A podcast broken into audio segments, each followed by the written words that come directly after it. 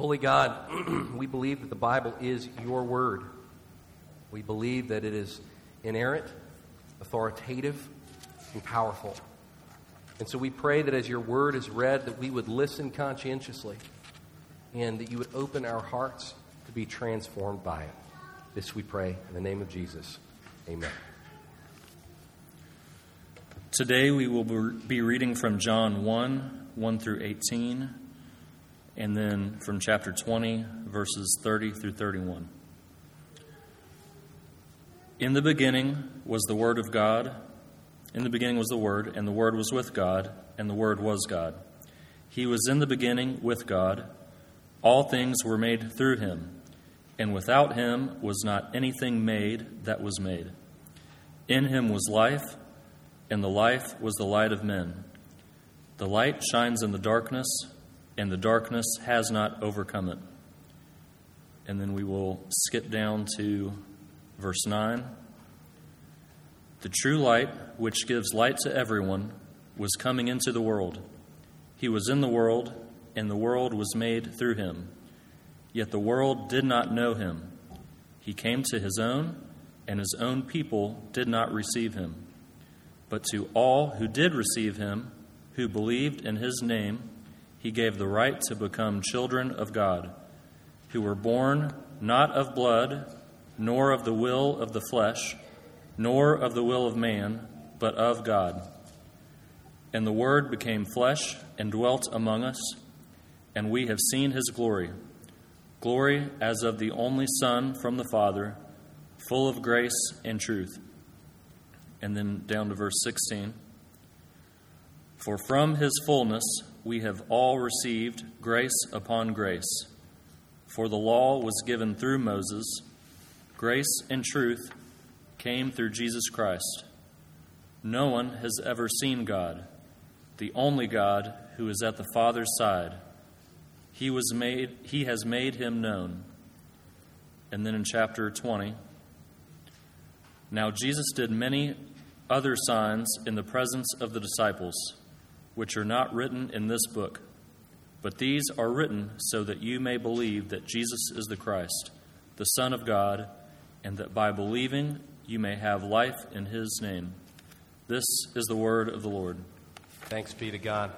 If you have little ones who uh, are going over for children's worship or nursery, uh, Miss Brittany will be leading them that way, so you can dismiss them accordingly. Jonathan skipped those verses because I told him we were going to bump them to next week. He wasn't just uh, omitting things from the Bible uh, loosey goosey. Every year, we try to spend about a quarter of our year preaching through a portion of one of the four Gospels. And last year, after seven years of doing that, we finished the Gospel of Matthew. So today, we're beginning the Gospel of John. What should we know about John and his Gospel?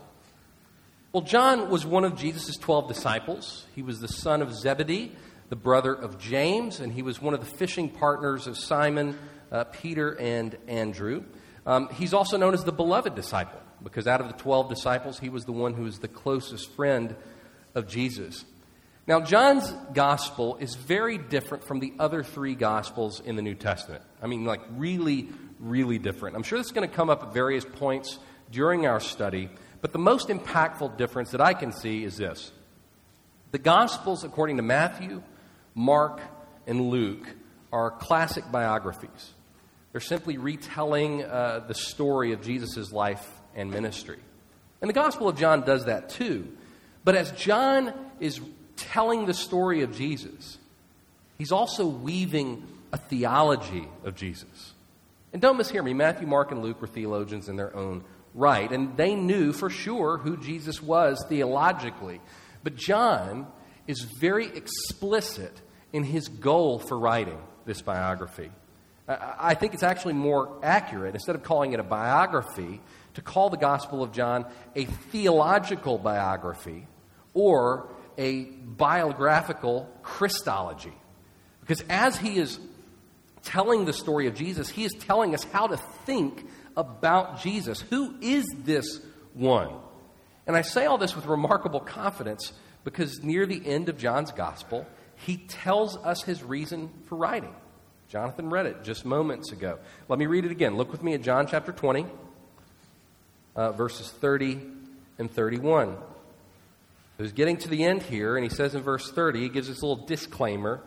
Now, Jesus did many other signs in the presence of the disciples, which are not written in this book. But these are written so that you may believe that Jesus is the Christ, the Son of God, and that by believing you may have life in his name. John wrote with a crystal clear mission statement in mind. And that mission statement guides what he wrote in this biography and what he intentionally left out. And what was his goal? He said these are written so that you, you, reader of this biography, regardless of the century in which you read it, so that you may believe that Jesus is the Christ and that Jesus is the Son of God, and that by believing you may have life in his name. John wants you to read this gospel and to believe two things Jesus is the Christ, and Jesus is the Son of God.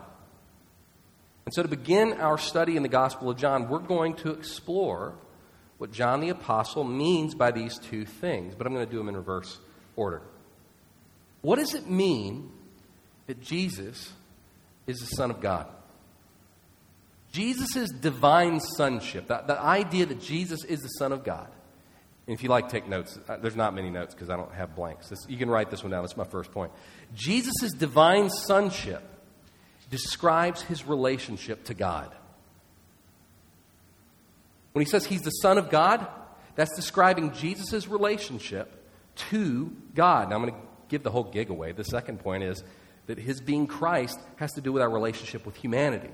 But the fact that he's the Son of God, his divine sonship, this is describing his relationship to God. So, all of you, I've just dragged you into it. You're now an official reader of John's gospel. You're going to read it for a while with me. And John says in his book, this is written so that you may believe that Jesus is the Son of God. John is convinced, and I am too, that understanding and believing Jesus' relationship to God, understanding how Jesus was connected to God, what was that like, you need to believe that.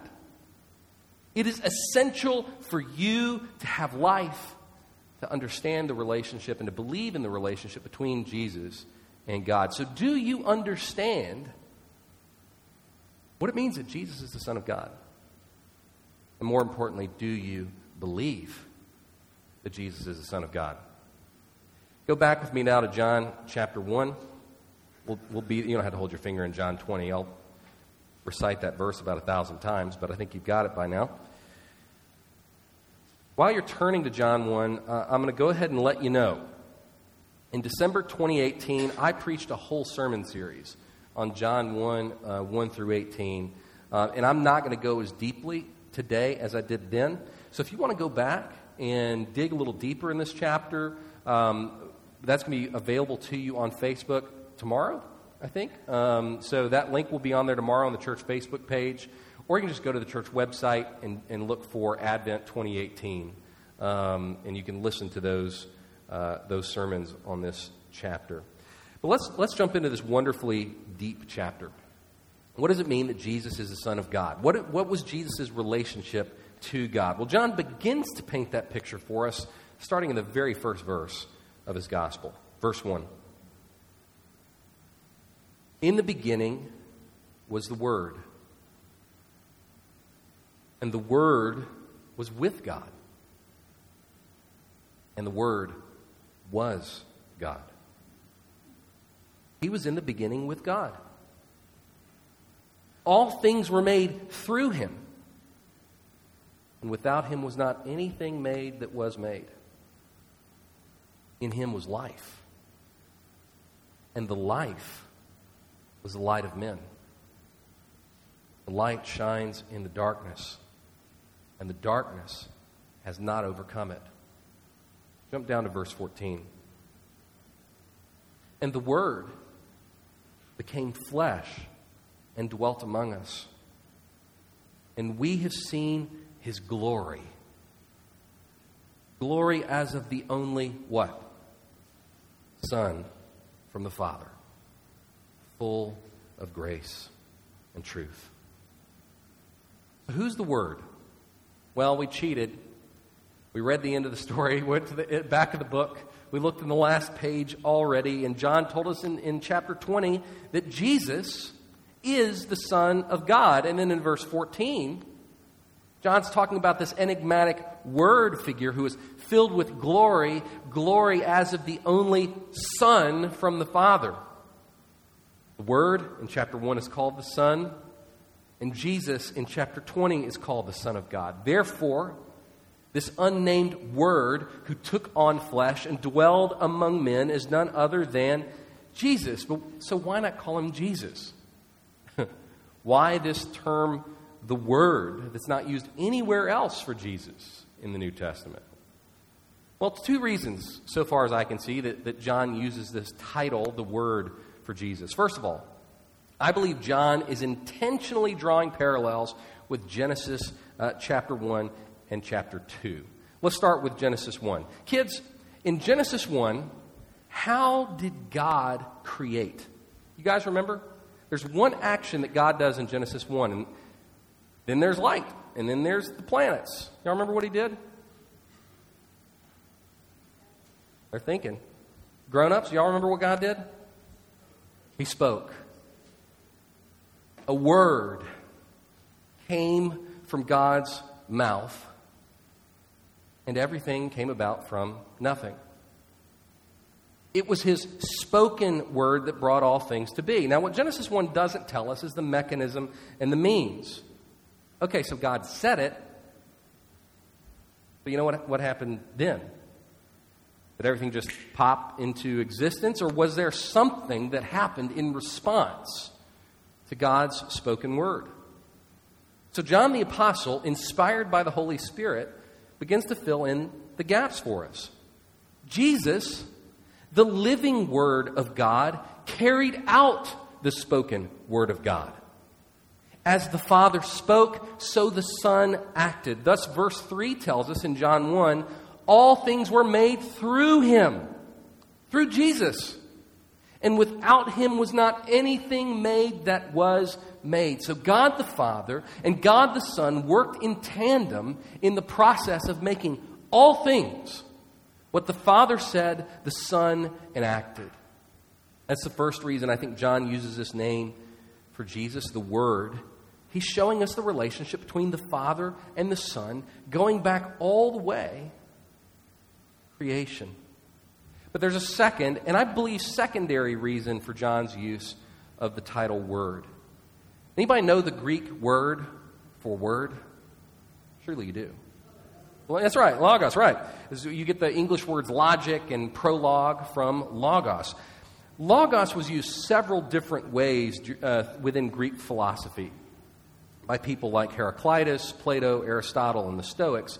Most consistently, especially by Heraclitus, Plato, and then the Stoics, this notion of the Logos or the Word meant this the Logos is the reason, the logic, the order behind everything.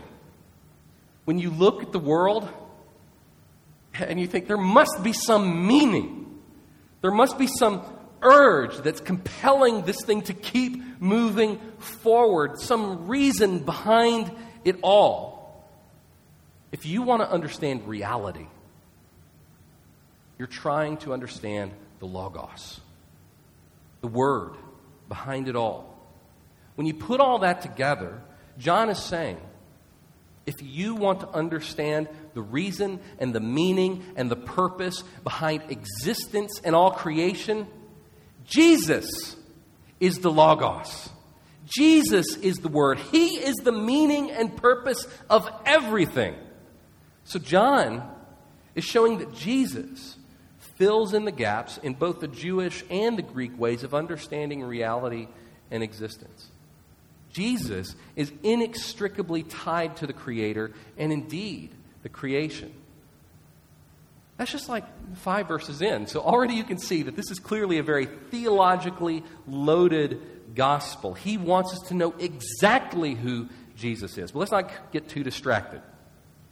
We're trying to understand, not the word right now, we're trying to understand what does it mean that Jesus is the Son of God? What is Jesus' relationship to God? Let's look once more. Verse 1. In the beginning was the Word and the Word was with God, and the Word was God. He was in the beginning with God. So, what is Jesus' relationship to God? Jesus is God. But He's not all of God. With my kids, uh, we, we have this little back and forth theological catechizing that happens in our home. One of our kids will say, God is Jesus. And I'll say, no. Jesus is God, but God is not Jesus. Because Jesus is not all of God. Jesus is a distinct person of the triune God. He's the Son, but He's not the Father, and He's not the Spirit. And with the Father and the Spirit, Jesus has always existed. Granted, we don't see the Spirit yet in chapter 1. We'll see that in two weeks when Jesus is baptized. Jesus was not created. Rather, he participated with the Father and the Spirit in the act of creation. And so that means that Jesus existed before he was a baby, before he was incarnate in human flesh. In fact, the life that we have within us was breathed into humanity by Jesus. Look at verse 3. All things were made through him and without him was not anything made that was made. In him was life, and the life was the light of men. So if I see Genesis 1 paralleled in verses 1 through 3, in verse 4, I see Genesis 2 paralleled. In him was life, and the life was the light of men. Kids, here's another question. Maybe you all remember this from Genesis. Adam, the first human being, what was he made from? Y'all know this. Y'all just. Dust. Thank you very much, Miss Sally. We'll count you among the little ones today. He was formed from dust. But then Genesis 2 says that God breathed life into him. So let me ask you a question. When God knelt down into the dust and molded Adam's form, when he leaned down and breathed life into Adam's lungs. Who was that? I believe that it was Jesus, the Son of God, the Word, knelt down into the dust and made humankind. And he breathed life into Adam. It says in verse 3 that life was in him and that life was the light of men, Jesus, the Son, breathed life into humanity, and on that day we were filled with His divine spark. This might surprise you, but John Calvin once said that sin is not our nature. Sin is not our nature, but it's derangement. God, God created us good in His image. We were made to reflect God's beauty, God's character. And though sin has mangled that, where did we begin? The light of God was breathed into our first parents by the Son of God. And through sin, we've become mangled distortions of the image of God. To quote Master Yoda, we are luminous beings, are we not? Filled with the light and life of God. And what that means is that Jesus, with the Father and the Spirit, is to be both worshiped and glorified by us. Who is Jesus? He is our Creator. He's our life giver. He is the source of all good things. Are you starting to see the relationship between Jesus and God? Are you seeing what it means that he's the Son of God? John's going to continue painting that picture throughout his gospel. to help you understand what it means that he's the Son of God. But he continues later in chapter 1. Jump down to verse 14. And the Word became flesh and dwelt among us. And we have seen his glory. Glory as of the only Son from the Father, full of grace and truth. Verse 16. For from his fullness we have all received grace upon grace. For the law was given through Moses, grace and truth came through Jesus Christ. No one has ever seen God. Pay attention to this. This remarkable verse. No one has ever seen God. The only God who is at the Father's side, he has made him known. What more do we learn about Jesus' relationship to God here? We learn that when Jesus became flesh, we as humans became able to see God clearly. Why? Well, because Jesus is God, he who stood at the Father's side, and also because Jesus came to reveal God the Father to us. So when you hear Jesus, and when you see Jesus, and when you understand Jesus, you're seeing, hearing, and understanding God the Father too. In the Son, we see the glory, grace, and truth of God the Father. The apple, as it turns out, doesn't fall far from the tree. Now, this relationship between God the Son and God the Father is complex, but it's not impossible to grasp. The important thing, though, as John reminds us, he doesn't say these things are written so that you would understand completely. These are written so that you may believe that Jesus is the Son of God. And that by believing, you might have life in his name. So, what's more important than the question, do you totally understand how the Trinity works? And do you totally understand the relationship of God the Son to God the Father? What's more important than that is the question of belief. Do you believe that Jesus is the Son of God? Let's talk about religion. You know, religion gets a bad rap these days. When, uh, of course, the preacher's going to say that, right? When unbelievers talk about religion, they usually mean you know, organized, institutional, oppressive moral regimes. It's not just unbelievers talk about bad about religion, though. When Christians talk bad about religion, they usually mean legalism, uh, ritual rote repetition, or some graceless, gospelless neo paganism. That's not what I'm talking about. I want us to think for a second about old school, ancient, weird, pagan religion. You know, you've imagined this in your maybe I'm the only one that has, but you know, where people made sacrifices and looked to the stars and bet, uh, bowed down and paid obeisance to idols, invisible demonic entities, you know, mythology and superstition, all that, right? Humans have always done that. Why?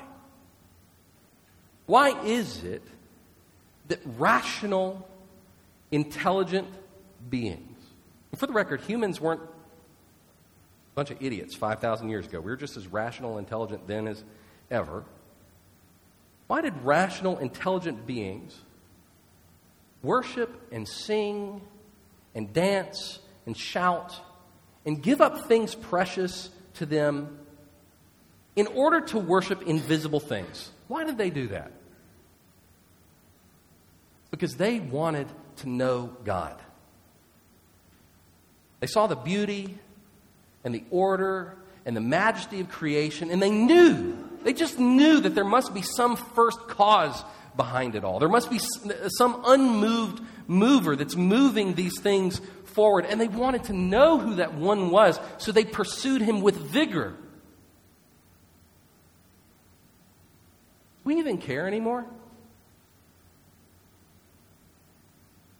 Do you want to know God? It's almost as though in our industrialized technological environment, we've become less rational and less intelligent than our forebears. We don't have the time to see the beauty and order of creation, and we don't have a desire to know the invisible one behind it all. And so we don't sing and dance and worship and give ourselves over to the invisible behind the visible. Satan, Satan doesn't even need to make the gods like seem cool anymore, right? You, don't, you just don't hear any great, like, fake God stories going around where they got weird names and multiple arms and they're doing, you know, killing a lot of people. We're satisfied with the nameless gods of distraction and efficiency and success. Uh, granted, the old school gods were mostly about sex and power too. People don't change that much. But my point stands do we have left in us any eagerness or urge to know and to experience transcendency? Do we want to see the face of the divine, to drink in the essence of the other? Do you want to know the meaning of your life and indeed the meaning of existence? this transcendent truth have any value for us? It does. If you do, then believe this Jesus is the Son of God.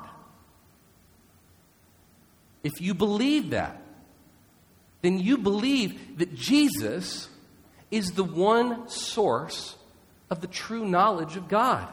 And if you go to Jesus, you'll find God. You'll see God. You'll experience God. You can know God because Jesus is God. And he makes known God the Father. And as we'll see later in John's Gospel, he gives God the Spirit to you.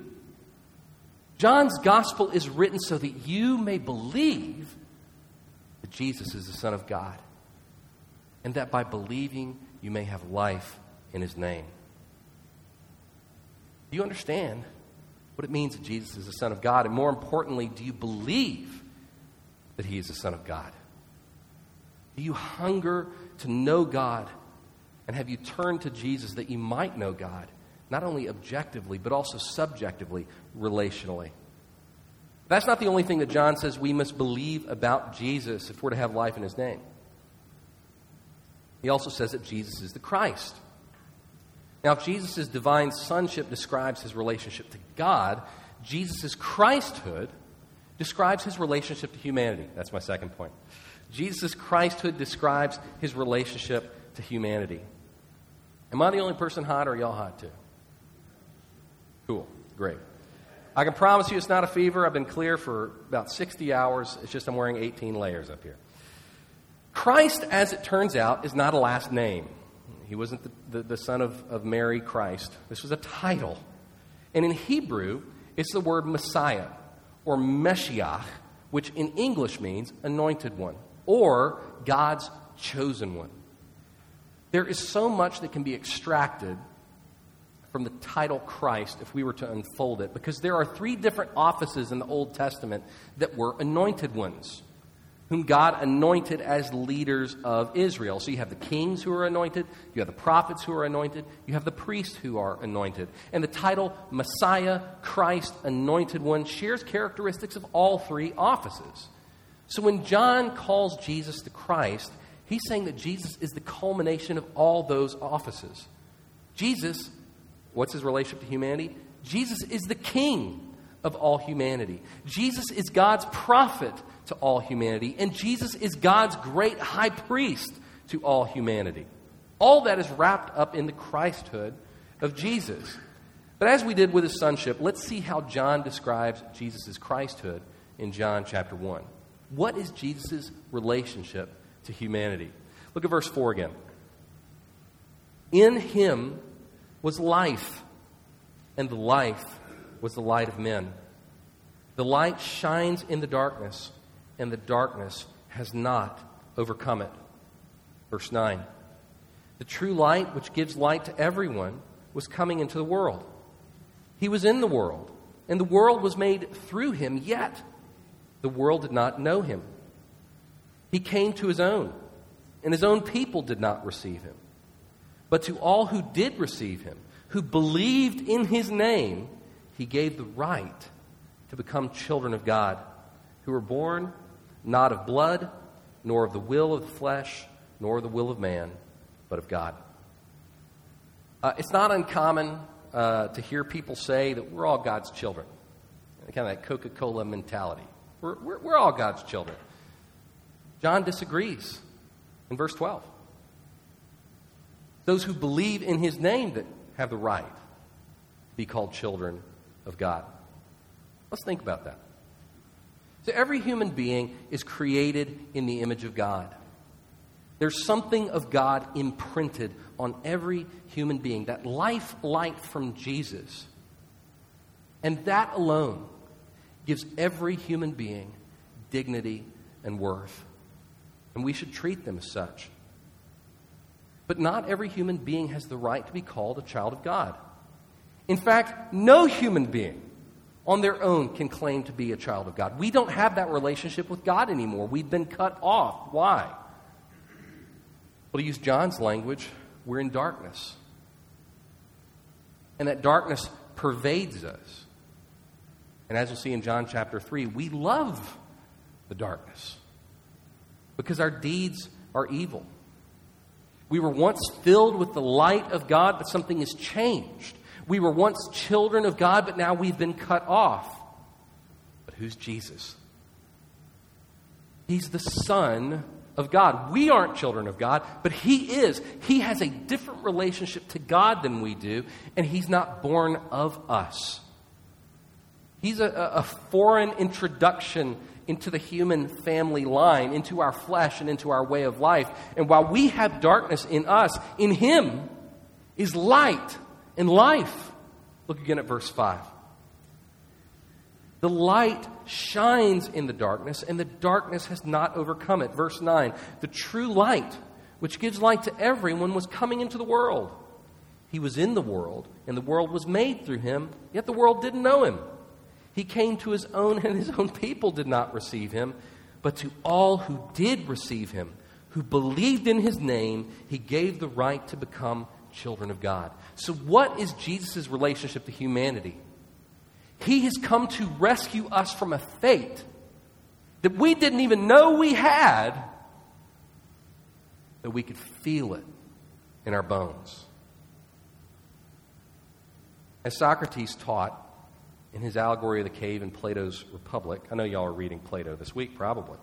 And Socrates was not a Christian, uh, but it's a, it's, a good, it's a good illustration. Socrates taught this in his allegory of the cave. He said it's as though every human being is born into shackles in a deep, dark, lightless cavern. And if that's what we are born into, that dark, dank existence is all that we know. So, being shackled and wanting to see the light, but never quite seeing it, man's struggle for enlightenment, purpose, and prestige, that's normal to us. It's all we know. And yet we hate it. We just want to understand why we exist and what's going on and why is the world broken and how can it be fixed. Deep in our souls, we long for something more. And for Socrates, the goal is somehow, he doesn't explain this in the allegory, somehow to become unchained and climb forth from the cave into the light of the sun. But Christ has done something much, much better. He who created the celestial ball that we call the sun, he who burns with the divine light that gave us life, this one descended into our dark cave. And rather than being overwhelmed by the darkness, he overcame it. And what does the descent of the Christ to us mean for us? It doesn't mean enlightenment. That's what Socrates wanted knowledge. It doesn't mean that. It means something much more because Jesus' light is not knowledge, His light is life. His descent to us makes it possible for you to have a new life. Freed from the shackles, freed from sin, freed from futility, freed from death. But this giving of life is not automatic. John said these are written so that you may believe that Jesus is the Christ, the Son of God, and that by believing you may have life in his name. John says he was in the world and the world was made through him, yet the world didn't know him. He came to his own, and his own people did not receive him. So his coming doesn't mean we just have life in his name. No, he says, to all who did receive him, who believed in his name, he gave the right to become children of God. The Christ descended to us, but you will not have the life that he brings if you do not believe. What is Jesus' relationship to humanity? He, as our first life giver, offers us new life. He, as our first life giver, offers us new life. Look at verse 16. For from his fullness we have all received grace upon grace. For the law was given through Moses, grace and truth came through Jesus Christ. No one has ever seen God, the only God who is at the Father's side. He has made him known. Jesus, who first breathed life into humanity in the garden, this same Son of God offers eternal life to sinful humanity. What did God's law, received by Moses, what did the law accomplish when Moses gave it? It showed us definitively that we were chained by our sins, that we were dead in our transgressions. The law, if you read the first five books of Moses, you're going to learn real quick that you can't fix yourself. You can't change yourself. You cannot save yourself or any of us from this darkness. We are stuck. The law shows us our need of a Savior. But what did the incarnation of Jesus do? What did Him descending as Christ do? He offered us grace upon grace. What we cannot achieve on our own through works of the law, what we cannot achieve through our highest, most sincere intentions. What we cannot do through religion, what we cannot do through a pursuit of enlightenment, what we cannot do with anything, Jesus Himself provides for us. So here's the question Do you want to be set free from the futility and the misery of the darkness that we inhabit? Do you want to know God? Do you want to know the meaning? of existence? Do you want to know the purpose of your life? Do you want to see the face of God and not be consumed? Then believe that Jesus is the Christ. What does that mean? To believe that Jesus is the Christ. It's, it's, it's quite straightforward. Believing that Jesus is the Christ is this believing that Jesus is the only way for humanity to know God's grace. That's it. That's what it means to believe that Jesus is the Christ. It's to believe that He, Jesus, is the only way to know God's grace. Apart from Jesus, every human being will know God's wrath one day. They'll know God. But if you want to know God's grace, if you want to experience His grace, if you want to be set free from your chains to live life with God, Jesus is the only way. There's no other way. Do you believe that? This is the whole purpose of John's gospel. It was written, reader, so that you may believe that Jesus is the Christ and that Jesus is the Son of God, and that by believing you may have life in his name. So, do you believe that Jesus is the Son of God? That he is the ever existent second person of the Trinity who participated in creation and first breathed life in humanity? Do you believe that Jesus is the one and only way to know the transcendent Father? Do you believe that Jesus is the Son of God? And do you believe that He's the Christ? That the Son of God took on flesh to give new life to those who would believe in Him? That He stepped down into our darkness to do a divine rescue mission that we could not achieve for ourselves? Do you see the futility of all human religion, seeking to climb our way out of uh, our way to God, seeking to pull the shackles off of ourselves, when in reality, God stepped down into our darkness that we might know Him and trust Him, and by believing, have life in His name. Do you understand and believe who Jesus is? There is one way to know God, and there's one way to eternal life, and it's Jesus, the Word Son of God and the Christ. Know him and believe in him alone. Let's pray. Holy God, thank you for your word. Even when it is beautifully mysterious, it is still so clear. Jesus is the Christ.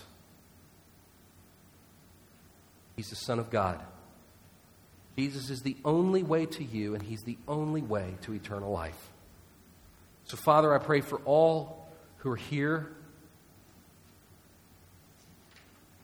Holy Spirit, that you would grip our hearts, that we would believe Jesus is the Christ, Son of God, and that by believing we might have life in His name. Set us free from the bondage of sin and death we might live life in your light as followers of you, O Son of God. In Jesus' name that we pray.